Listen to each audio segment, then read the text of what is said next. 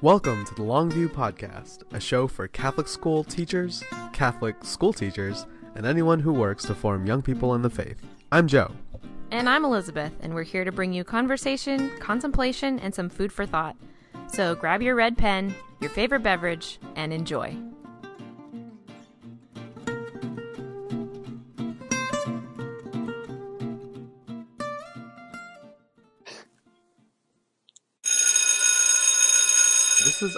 Fourth podcast. How is that possible? I don't know. This is a thing is happening. It's off the ground. Mm-hmm. Well, since this is our fourth episode, I think maybe we should talk a little bit about who we are and what we do. Oh yeah. Maybe our listeners, if we have any of them left, still uh, might be interested in in our teaching stories. So I'm gonna throw it to you. Tell me about how you got into teaching. Um, I uh, am teaching at uh, a Jesuit high school in Dallas. It's also where I went to, to high school. I'm an alum, and um, they, you know, they welcomed me back with open arms and just started. Just wanted to try it out for two years and see like who is Mr. Nava in the classroom. Um, I did not do the same program, the same teaching program, so I came in totally fresh and kind of riding on your coattails because you would tell me stuff that you've learned and uh, Harry Wong and whatever classroom discipline. But then uh, the thing I just want to share is that like you know when I started off, I was um, I was you know straight out of college and you know pretty close to the, the the kids' age that I was teaching, and so you know I was that young. I thought hip, fun, fresh teacher, and Mhm. they could relate with me and whatnot. And then flash forward to ten years later, um, still teaching math, and when they meet me, they realize right away that I am old, I am married, I have a house, I have a kid, I have a minivan. And so I went from being totally relatable to just like their parents. And so I'm the enemy. You're the man. and so my identity as a teacher and how I relate to students has definitely changed. Um, and like I've said in an earlier episode, now that we have kids, even that informs my teaching and how I uh, meet and uh, treat and respond to the needs of my students. So uh, it's been a great journey, and I am loving it. Awesome. How about yourself? Well, uh, yeah, after I graduated from college, I ended up uh, teaching in Atlanta for two years, and I taught fourth grade. And I loved fourth grade. And then uh, there was this guy in Dallas who was dating me at the time. His name was Joe Nava, and he wanted me to move to Dallas, and so I said, "I guess I will." And that was you. And then I moved to Dallas, and um, I taught third grade here, and then I taught middle school because this opportunity opened up to teach middle school, and I was petrified of middle school. I thought, oh, this is going to be just like my worst nightmares, reliving middle school. But it was awesome. I loved teaching seventh grade. I thought they were just, it's just like a magic age in seventh grade where they are not too cool yet, and yet they've gotten over like over like the gooberiness of sixth grade, and they've kind of like right around December, January, they just kind of this magical time happens in which they are like witty and fun and just real people. Uh, and then quickly that eviscerates right around May, and then they come back in eighth grade and they're like so cool.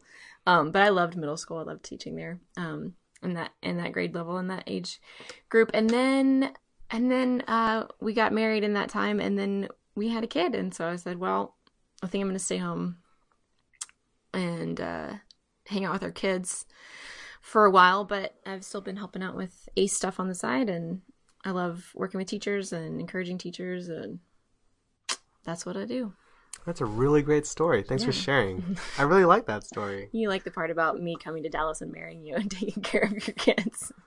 We, We, our kids. our Yes. kids. Uh, the other thing that I think is great mentioning is that I've had the privilege of teaching your former students. Oh, yeah, It's that's really- wild. Like, okay, I, Mrs. Stewart, and then Mrs. Nava, and then now you're getting Not taught- Mrs. Stewart, that's my mom. Hi, Franny. Oh, sure. Uh, you were Miss Stewart. Stewart, and then Mrs. Nava, and then they come to me in high school and start calling me Mr. Nava, and I would have to tell them day one, like, uh, all right, who's had Mrs. Nava or Miss Stewart? Okay, uh, lower your expectations now. this is not going to be the same. And uh, no, it's great to see um, how they were in seventh grade, and then uh, even be able to teach them freshman year, and then some of those guys their senior year. And see, yeah, see that's been become. cool for me too to be able to stay in touch with them just through our interactions with them at your, you know, at, at extracurriculars and football games and whatnot, and just to to kind of talk about those, you know, the seeds that we planted, the seeds that we plant, and the the the hope that we have for the work that we did, and to kind of see it come to fruition a few years down the road has been really cool for me to just keep track of those students and You might call it seeing the long view. the long view. Haven't done that in a while. Um. All right. Well, thank you for sharing your story. You too. We have an awesome, awesome guest today. Our guest is Alec Torigian. I've known Alec since he was placed in Mobile to teach in the ACE program because I'm from Mobile and my parents are great supporters of ACE. And uh, I got to meet Alec through them. And we've kept tabs on him for the last few years and are still in touch. And so happy to have him on the show. Welcome, Alec. Thank you. It is so good to be virtually with the two of you. yeah, because you're coming to us from far away in Chicago. Way up here. Yes, ma'am. What are you doing in Chicago these days? I am teaching children. Uh, Teaching children. yeah, That's good. yeah, yeah. I'm. Uh, I've been in and out of the classroom, but I'm back in the magical world you just described of middle school, uh, teaching the Mm-hmm. sixth, seventh, and eighth grade math and science. Yeah. What are your thoughts on seventh graders? You know, so that's my homeroom, um, and I love them absolutely dearly.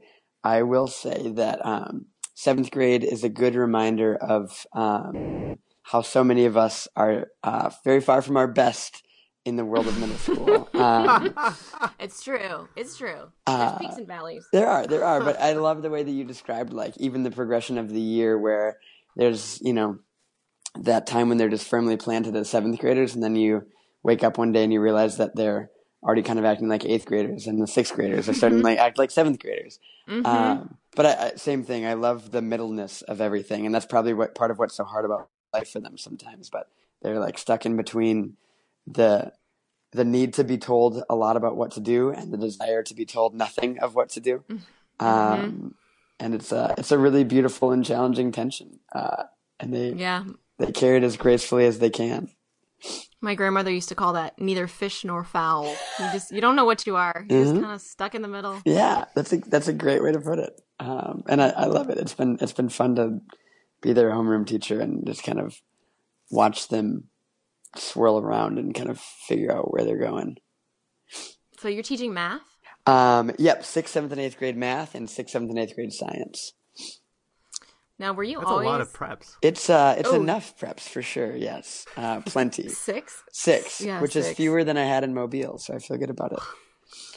Uh, down, Yeah. down from seven. Uh, Anything that's down from seven is good. Yeah. Anything that's down is good. exactly, exactly. But we're uh, as uh, you know, if there are Catholic school teachers listening, as many know at at small schools, sometimes you know you are the math and science department, and that's just uh, That's right. how it is. So, yeah. but uh, yes, You wear all the hats. all of the hats, but definitely a math teacher by training and a science teacher by necessity. I hope none of my children are listening for that. Yes. Did you uh did you plan to be a teacher? Did you think you were going to be a teacher? That's a great question. I, it was on my mind from a pretty young age, but it was always sort of like the, yeah, but I wonder what I'll really figure out I want to be. Mhm. Um, I remember reading in like seventh grade this magazine called Slam, all about basketball players. Um, and there was a story of a, actually a guy from Illinois, a different part of Illinois, East St. Louis, named Darius Miles. And it was just talking about, uh, because of his zip code and his family's socioeconomic background, what his school experience was like. And I remember as a seventh grader just being like, that seems really unfair. Um, and noticing the same kinds of conversations and things uh, around the school options in my hometown of Minneapolis and thinking, huh, it seems like good teachers should be at all the schools. And I want to be a good teacher at a school that might not always get a good teacher. Um, so still working on the part where I try to become a good teacher, but, um, but yeah, it was kind of an early, early bug that I was wondering about. And after a, a brief stint with thinking that the, uh, the life of an actuary was going to be for me, I quickly realized, yeah, Woof. yeah. I realized after one interview freshman year for an internship that uh, that that was not not my route of uh, of vocation. Well, luckily we don't have any actuary fans out there listening to this podcast. So. I was gonna say we just alienated a good 0.2 percent of your uh, listener base. can you can you tell our listeners the the twelve of them that are out there uh, the Now that that actuary is gone, yeah. the the the demographics and the the teacher ratio, or just to tell us a little bit about your school and that situation that you have there. Sure. So um, my uh, my school is situated on the south side of Chicago, um, in a neighborhood called Englewood, uh, which is relevant. I I've learned a lot in the last year and a half about how much neighborhoods matter um, in Chicago. Um, and we are the last Catholic school in Englewood. Englewood being um, for a very very long time uh, a predominantly African American um, and lower income community. So we serve um, it's a 100% um, African American school. We are really beautifully and proudly um, black and African American, and it's really neat to see how the Catholic faith is intertwined with um, with pride and reverence to black culture and to African and African American culture. Everything from um, not only saying our morning prayers and our Pledge of Allegiance, but a beautiful thing called the Black Pledge of Allegiance, um, and just this idea of um, what it means to have pride in your culture and your heritage and your background and your community. Um, the the vast majority of our of our children are Christian, but most are not Catholic necessarily, and that brings us to one of my favorite classic lines that we often referred to in ACE, and I think was stolen from um, a cardinal, maybe Cardinal Wuerl or someone before him. Um, but we teach because we don't teach because they're Catholic. We teach because we're Catholic. Yeah. Um, uh, so it's a really neat, neat community, and it's really cool. Um, a ton of families are multi generation families at the school. So the principal taught a lot of mothers and grandmothers of our current kids, um, Wow. which is a really really neat thing. Um, and it's just a, it's a special place where um, folks in the area come and they say, "Hey, we know that we can't necessarily do the full tuition thing, but we're committed to to finding an option that's best for our child, and whether that's the faith based component or the small class sizes, as we only we have about 215 kids from pre K to 8 Mhm. Um, so my classes are 23, 24, and 13. Mm. Um, so whatever reason brings them there, they come very intentionally, um, and they come just with this desire to um, to really give their children who are filled with such potential a great opportunity to meet that potential. And our school does a really beautiful job of saying, "Come as you are, pay what you can, and um, and we'll figure it out." You can drop your kid off as early as six fifteen and pick them up as late as six fifteen, and know that they'll have a healthy and paid for breakfast and lunch and snack, um, and that they'll be um, learning all sorts of things from you know reading, writing, and arithmetic to um, participating in a gospel choir and learning about hip hop dance and um, telling their own story through art uh, and drumming and all sorts of stuff. So it's just really, it's really a special place where uh, families are coming with a lot of different need. And uh, I know I'm rambling, but the last thing that Englewood is really often known for, especially around Chicago, is just um, it's one of sort of the token neighborhoods that comes up when talking about um, uh, violent crime in neighborhoods. And um, unfortunately, the reality for a lot of our kids is there's just a lot of trauma uh, in various capacities. And uh, we have an amazing team of of counselors, many of whom are kind of doing their like one year residencies, um, and and just being able to meet those kids where they're at and say, hey, we know that you're carrying a lot into school every day, and we're going to try to help you unpack that and um, help you learn how to carry that. Um, is a really special part of the school as well. So that might have been a little more than you asked for. No, but- it's That's a- exactly what we want to yeah, hear. that's such a beautiful and amazing picture. How did you hear about that? How did how did you get there? What brought you Uh, there? Great question. It's uh, it's a pretty ridiculous story, but the um, the shortish version of it would be that I was actually working for ACE. I was supporting our teachers around the country, uh, out of South Bend, Indiana, and um, I got the I had the great gift of visiting a lot of classrooms and just seeing a lot of creative ideas in schools, like uh, principals and superintendents. And every time I'd visit schools, uh, I was just missing more and more. Um, you know, the ability to dive deeply into one of those schools and really walk with families and their children um, in the special way that a teacher gets to, as you know. so I was doing that whole discernment thing, and um, and I was kind of in this mode of, okay, am I staying in South Bend and working in the big picture?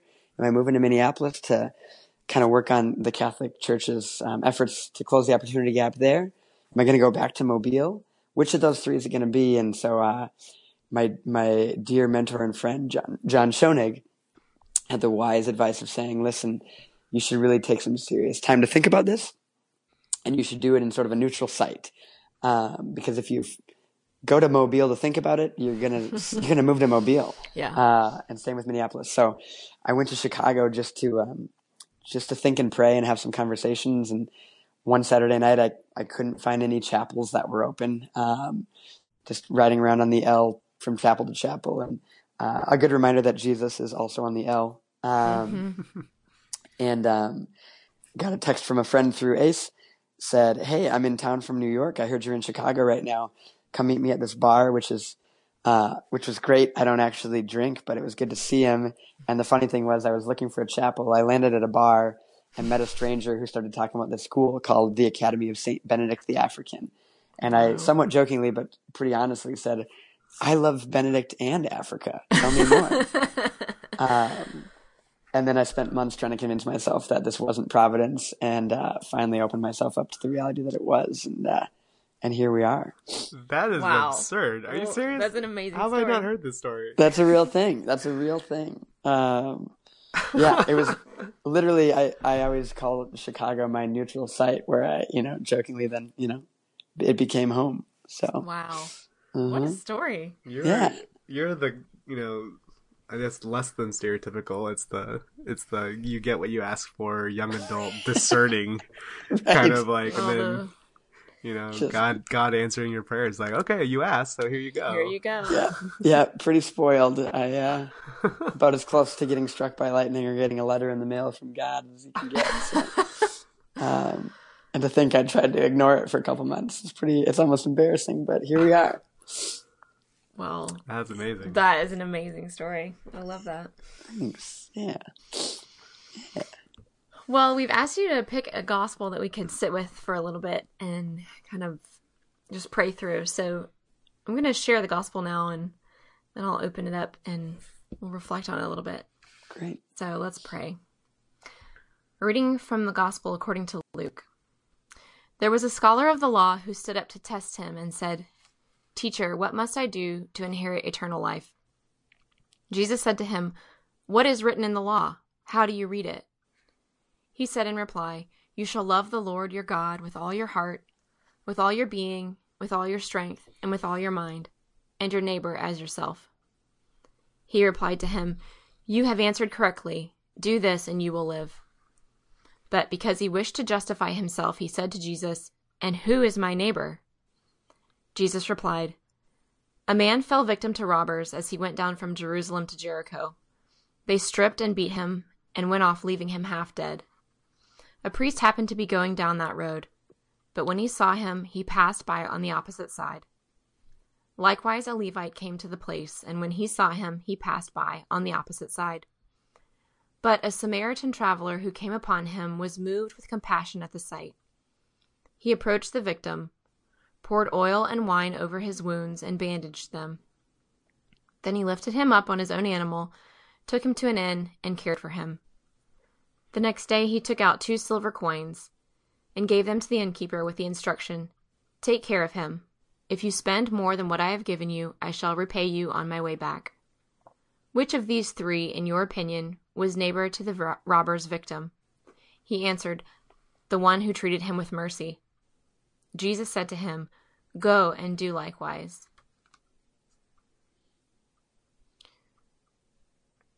Jesus asks us to love our neighbor as ourself. What is difficult about loving myself?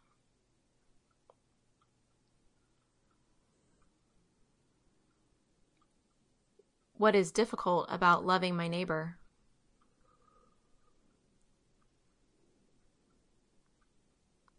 When do I pass by on the opposite side of someone I see suffering?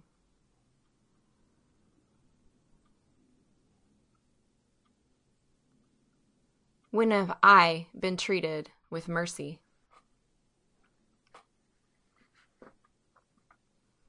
A reading from the Gospel according to Luke. There was a scholar of the law who stood up to test him and said, Teacher, what must I do to inherit eternal life? Jesus said to him, What is written in the law? How do you read it? He said in reply, You shall love the Lord your God with all your heart, with all your being, with all your strength, with all your mind, and your neighbor as yourself. He replied to him, You have answered correctly. Do this, and you will live. But because he wished to justify himself, he said to Jesus, And who is my neighbor? Jesus replied, A man fell victim to robbers as he went down from Jerusalem to Jericho. They stripped and beat him and went off, leaving him half dead. A priest happened to be going down the road, but when he saw him, he passed by on the opposite side. Likewise, a Levite came to the place and when he saw him, he passed by on the opposite side. But a Samaritan traveler who came upon him was moved with compassion at the sight. He approached the victim, poured oil and wine over his wounds, and bandaged them. Then he lifted him up on his own animal, took him to an inn, and cared for him. The next day he took out two silver coins and gave them to the innkeeper with the instruction Take care of him. If you spend more than what I have given you, I shall repay you on my way back. Which of these three, in your opinion, was neighbor to the robber's victim? He answered, The one who treated him with mercy. Jesus said to him, Go and do likewise. Alec, what was it that stood out to you about this gospel? I mean, so many things. Um, certainly, small details like the beginning of just as as a teacher, it's always awesome to see Jesus just killing the game as a teacher. Um, you know, just the the classic throwing questions back at the questioner, and you know, finally answering with a beautiful story, but still still asking the student or the scholar to uh, to really draw out the lesson and never giving the answer. So, I mean, certainly a soft spot in my heart as a teacher for that piece. Um, but I think so much of I think any kind of any kind of ministry, any kind of service um, is is this idea of we we pass by each other all the time in life, um, and I kind of mentioned this with our with our children and and what they carry with them into school, but you know how how rarely do we actually know um, what our what our friends, our coworkers, certainly our students are are carrying. Um, you know, everyone who passed by, they didn't necessarily witness what had happened uh, to the man on the side of the road. They obviously could see the state he was in, but just that idea that in the end, the titles didn't matter, how much of a rush anyone was in didn't matter.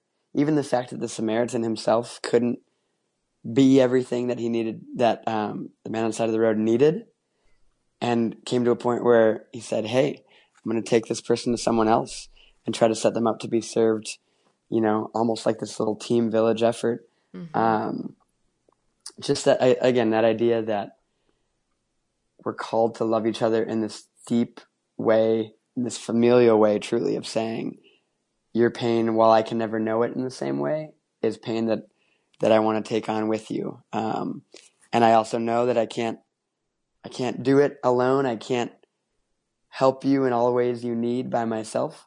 Um, but I also won't walk by you and leave you alone. Um, so I think there's just such rich imagery for any of us, certainly again in, in careers and ministry, and I'm sure obviously I count parenting in that, but just in general as humans who interact with each other.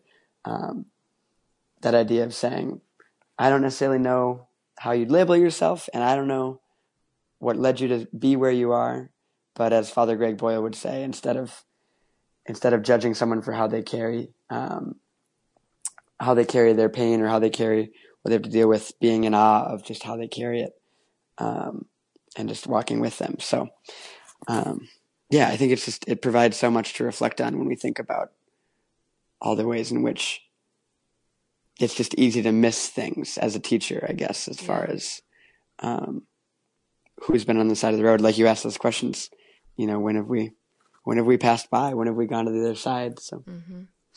yeah, I think it's so easy to just assume the position that when our children walk into school in between those two bells that they leave everything else the rest of the world and their life behind them and they're there in that classroom but that that isn't the case and you can't just leave your sufferings and your burdens at the door when you walk into a classroom especially as a child mm-hmm. and um, you know it doesn't matter where our where our kids are coming from what neighborhood they're coming from what I mean, everybody has burdens. Everybody has pain and sadness and, and difficulty and wounds. Um, you know, I I've been privileged to serve in eight in Catholic schools that are not your typical story of schools that are struggling to keep the doors open. I've I've mm-hmm. served in schools that are thriving, um, but I've seen firsthand that uh, you know a lot of times people would make the assumption, well, there can't be any pain there. Everything's fine. Everything's great no, there's there's pain everywhere. You know, there's sadness exactly. everywhere, and um, we just have to look at the person in front of us and see them as a person who brings all of their wounds, body and soul, to our classroom, and how can yeah. we serve them? Yeah, I love that idea, and and I I when I think of this passage, I think very much of. Um, uh, a wonderful man named Howard Thurman who wrote a book called Jesus and the Disinherited, and um, it ever since I read it, it shaped how I think about loving other people and interacting and certainly teaching. And he has this brilliantly beautiful line where he he is thinking about people who are in kind of positions of service, I suppose, and and certainly avoiding sort of that temptation to do the savior savior complex thing, um, and that question of whether or not we can relate to those uh, with whom we're walking. And he he simply says we must all at once have um, we must all at once have an experience of universality and an, a reverence to personality, and that idea that, again, like you said, no matter how fancy the school or how run down it might appear, or what the differences and similarities are between us and our kids, we have to remember the beautiful, beautiful things that unite us um, and that we have in common, and value the really important differences that we might never be able to fully relate to. Mm-hmm. Um, and it's that that kind of tricky but important dance between those two things that I think really, really marks how effective we are as uh, as educators. Yeah. I think what is speaking to me from your reflections, it's really challenging because um, I think it goes back to the question about um, loving myself and mm. all. This is kind of confessiony, but like one of the prayers that I always have to tell myself or ask God is, Lord, help me to love others more than I love myself. Because mm. I will own up to my own selfishness, my self centeredness. And what I admire with hearing you talk, Alec, is, you know, in order to do what you do, like, you really have to love the people that you serve, the people, the, the students that you teach, the families that you work with. And I think of, and it's just so easy. Maybe it's just the Catholic guilt of like all the ways that I failed and all the ways that I put myself before my students. Hmm. And what's challenging is, you know, I'm, I'm, what I'm seeing in the story is like the, the, the, the victim doesn't cry out.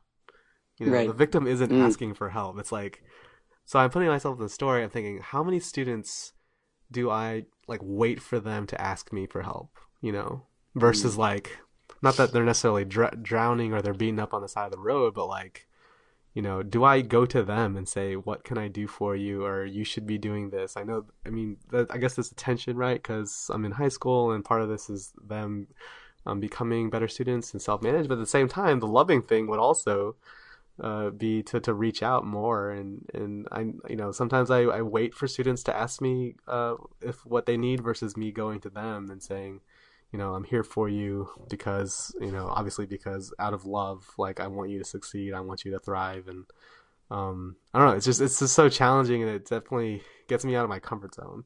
Mm. Um, because that's, I mean, that's just such a, a, a, such a difficult model to to to, to follow. Of like, you, you know, you're on, you're doing your own business, walking down the road, and like literally like time stops, nothing else matters because of the great um, move with compassion at the side of, of the Samaritan traveler. Um, sorry, the Samaritan traveler move with compassion just stops everything. Like, okay, this is everything else that I've been doing. What's on my mind right now is secondary because right now, this person in front of me needs me, and or, or not necessarily like you said the savior complex, but that mm-hmm. hey, I can do something for this person, and because I love them, let me do something. Um, hopefully they let me do something for them. So I don't know. It's just ugh. It's easy for me to like think of like the just. I think what's hard with my teaching is like I'm always thinking too of like what Mhm. more could I have done, right? You know, you have your success stories and you have like the, the definitely the, the the failures, but then I think what also kind of haunts me, not necessarily haunts me, but just I could always have done more. What more could I have done? What was I holding back because of, you know, for whatever reason, um, convenience, staying comfortable, being selfish with, you know, okay, let me just focus on what I need to do and not necessarily what my students need. I think the other trap I have is like just letting the curriculum, you know, the, the, the material dictate Preach. what I how I relate with my students versus just the student themselves, you know? Mhm. Because in the, I mean, I think what humbles me again when you can see the long view, right, is what do students remember? What's why are we even educators, right? Is it? It's not because like, oh, I really taught them that thing, but it's because, hey, you know, I was really present to them and I was able to help them grow and and, and walk with them on this journey, and uh, you know, that's what speaks volumes, That that's what that's what transformed me, you know. So, not necessarily the the the material that I was given that I was uh, you know asked or forced or taught to, to, to learn, but uh, just the, the relationship of someone saying, "Hey, I believe in you," and or you know, you're better than this, or um, you can be successful, and you know, Sure. I don't know. For sure. Man, that's a very real thing. The amount of times that a kid is doing who knows what and the response is just like, Hey, I'm trying to teach you this important math thing. It's like, oh my gosh, how off was I, you know? Yeah. hmm hmm I've never really thought about the point you brought out, Alec, of the Samaritan passing this guy off and saying like, "Oh, I can't finish this job, but I'll bring him to someone who can." And I think a lot of times, yeah, I have that thought of like, "Well, look, I'm trying to take care of my children, my family. Like, I've got all these things. I can't stop and help this person right now. Like, I, I'm not gonna be able to do the job right. So instead of taking the first step, I just keep walking." Um, and I think that that that is a beautiful reminder that you don't have to be able to finish the entire task. All you have to do is take the first step and and bring in others, like you said, the village, the the people, the, the community that can help support this person who needs the help. Absolutely. What I guess what what feeds you, uh, Alec, in in your teaching and in the situation that you're in to be able to to give. Right, you can't give what you don't have. So what what is it that that feeds you in in your teaching? Good question. Um, I mean, certainly it's funny with uh, with my start to my teaching career. Well, I guess I guess my first year of teaching, I was living with monks, um, and then the next two years of teaching, I was living in an intentional community, and we had uh, community prayer and just like a very vibrant and intentional um, sort of home to return to. In all my years of teaching, that kind of um, was sort of a classic filling of my cup so that I could, you know, try to pour out again the next day. Um, and I've been really blessed to be able to continue that. So I actually, yet again, live in an intentional community situation, and that includes prayer. And actually, the door very right next to my, my bedroom door is the chapel door. Um, And uh, we're blessed to have Jesus in the tabernacle and everything. And um, and so just to have that very tangible um, centering to make sure that I do you know, take time for the prayer that I need. Probably not nearly enough. Certainly not nearly enough. Um, is a big piece of it. Um, and it's funny. My job for three years was to partially to help teachers make sure that they were taking care of themselves so they could take care of others, and um, trying to let some of my own words ring true in my life of realizing that playing basketball um, on Sunday mornings is a really big part of me being the person that I should be. Um, I have um, the great privilege of um, of being a part of a three way shared Google spreadsheet of intentionality. Which yes, that's Do that's the proper response. Um, um, I uh, I hope it's okay with the two others that that this is now podcast wide shared. Um, Twelve listeners minus one actually. exactly the, the long view spreadsheet style. Um, no, we just um, it's a, an ace classmate of mine who taught in New Orleans while I was in Mobile, and then we actually went to undergrad together. Um, and then uh, a classmate of yours, Elizabeth, I believe, Tim Will. Um, Oh, indeed. wonderful human being. Just shout outs left and right tonight. Um, Mhm. And it's really neat because the three of us are in, you know, all at once we're, you know, fairly young adult, you know, white Catholic dudes, but also we're in like pretty different places in life.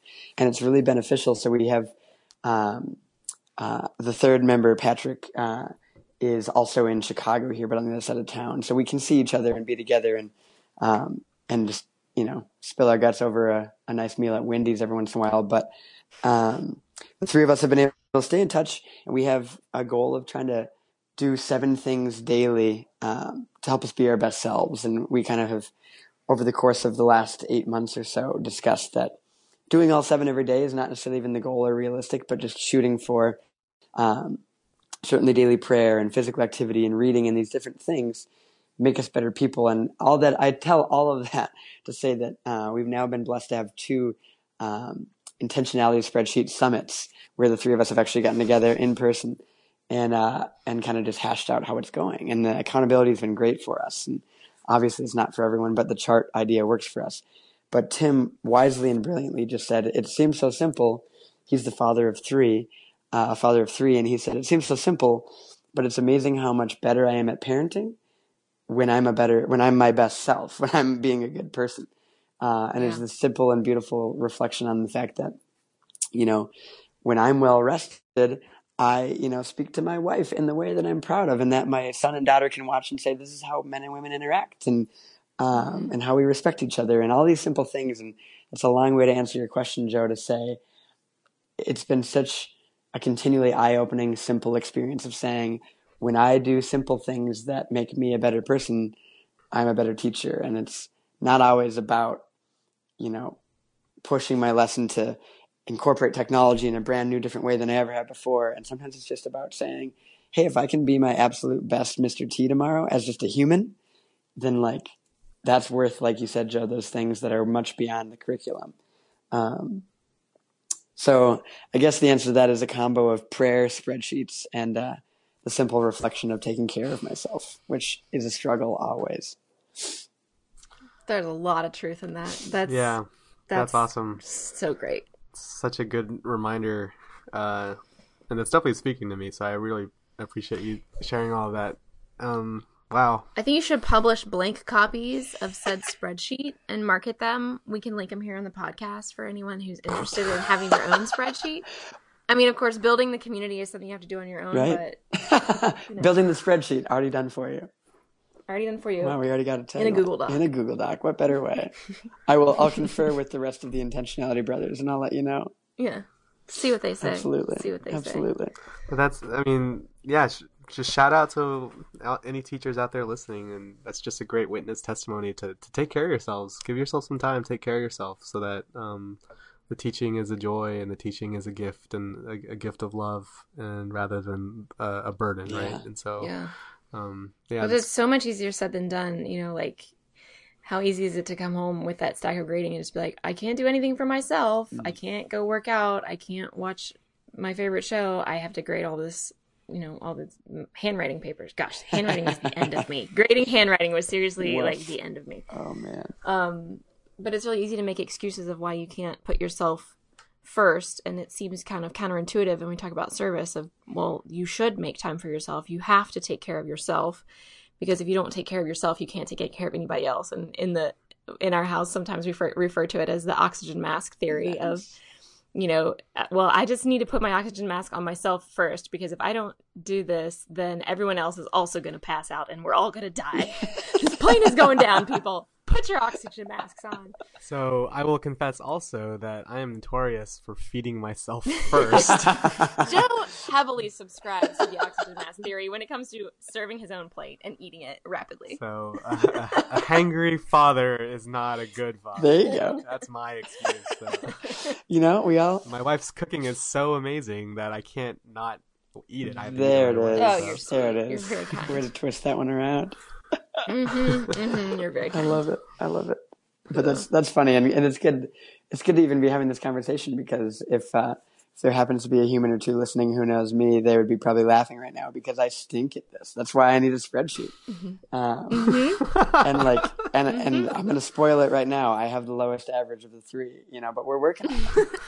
Oh, there's a competition. You know, it's of course. it's actually not. We're really good about having it not be a competition, but also I still have that internal thing of saying, yeah, but my numbers though they're just low. Um, but uh, but that's exactly why you know for for me the answer was, hey, I I don't hold myself accountable for this, but if it's if it's shared with these guys, I know that in a beautiful way they're going to call me out and be like, hey, like, have you been committing to this? Like, what do you need to do? What do you need to change? Um, and so yeah, That's part so great. That accountability. it's a it's a real thing. Who knew?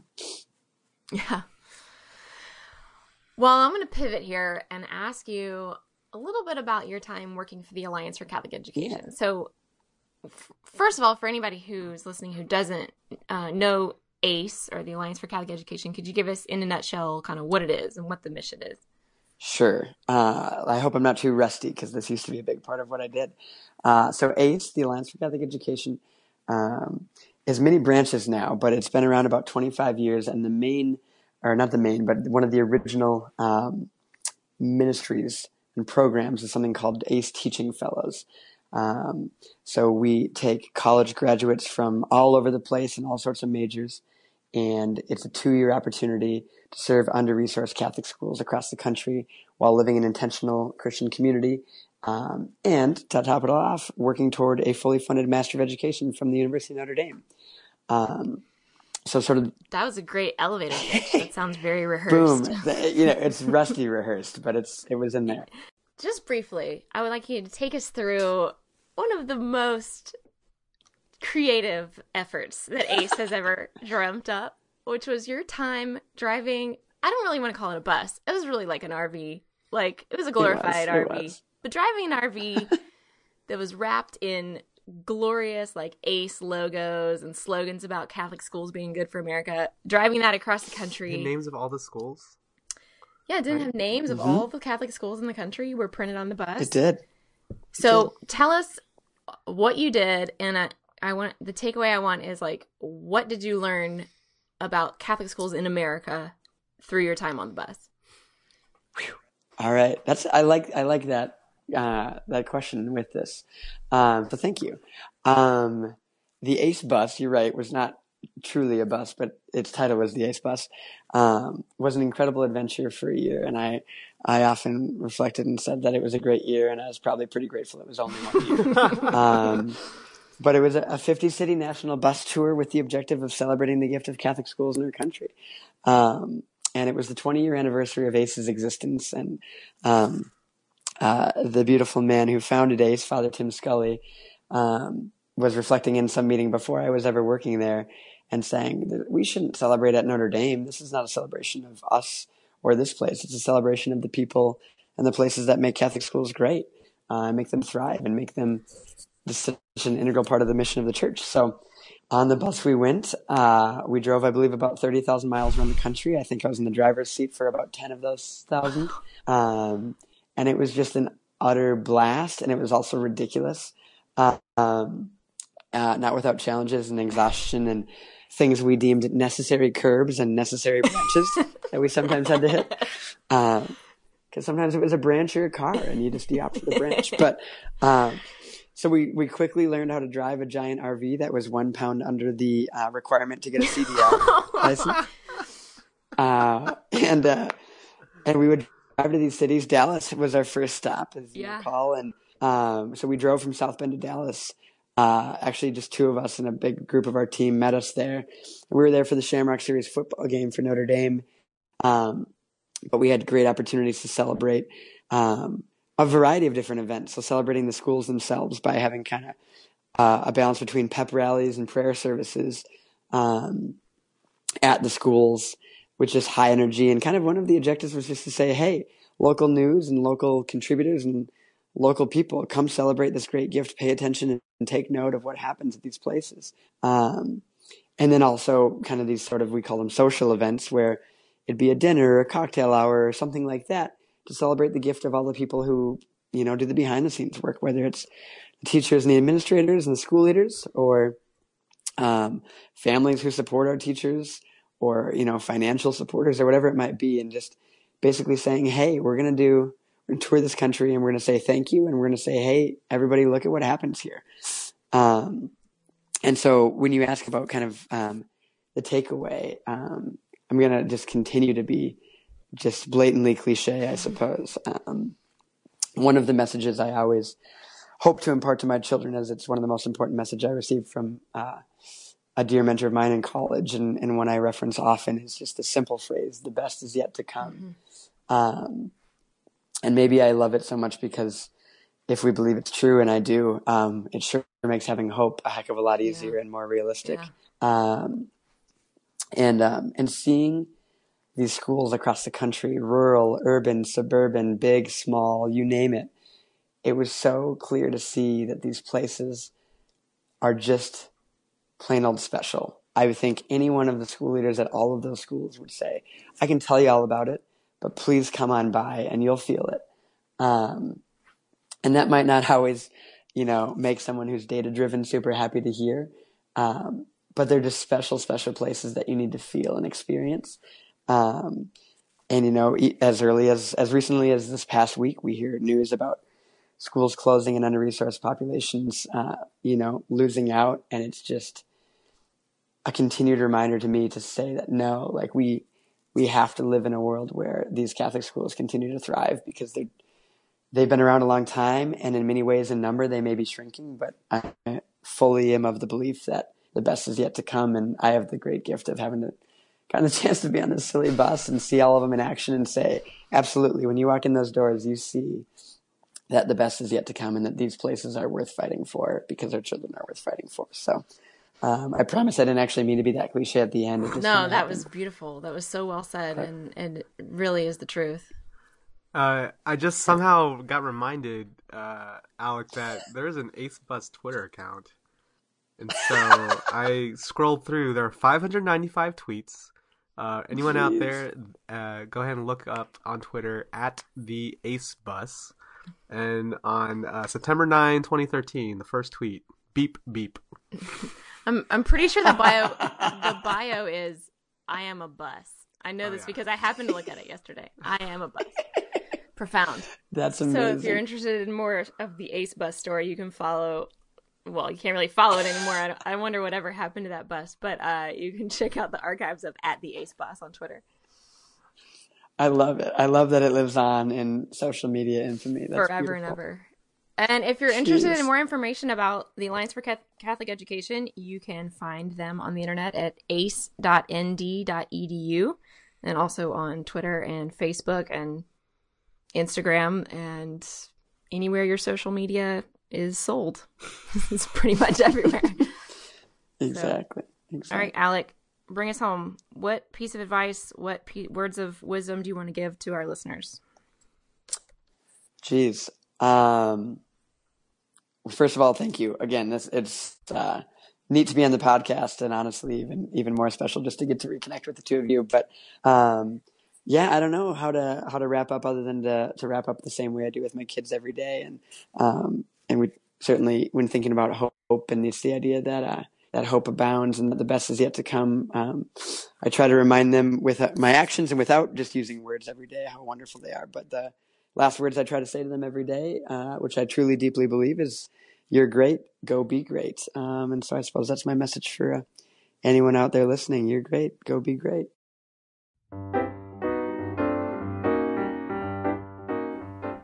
That wraps up our episode for today. Thanks so much for joining us here on the Longview Podcast.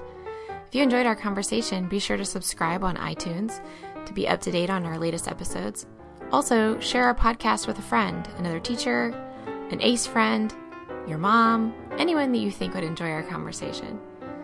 Your reviews and comments on iTunes help us to show up in their search bar, so we always appreciate that. If you'd like to connect with us on social media, you can find us on Facebook at Dallas Ace Advocates, and we're also on Twitter at Dallas Advocates. We'll see you here next time on the Longview Podcast.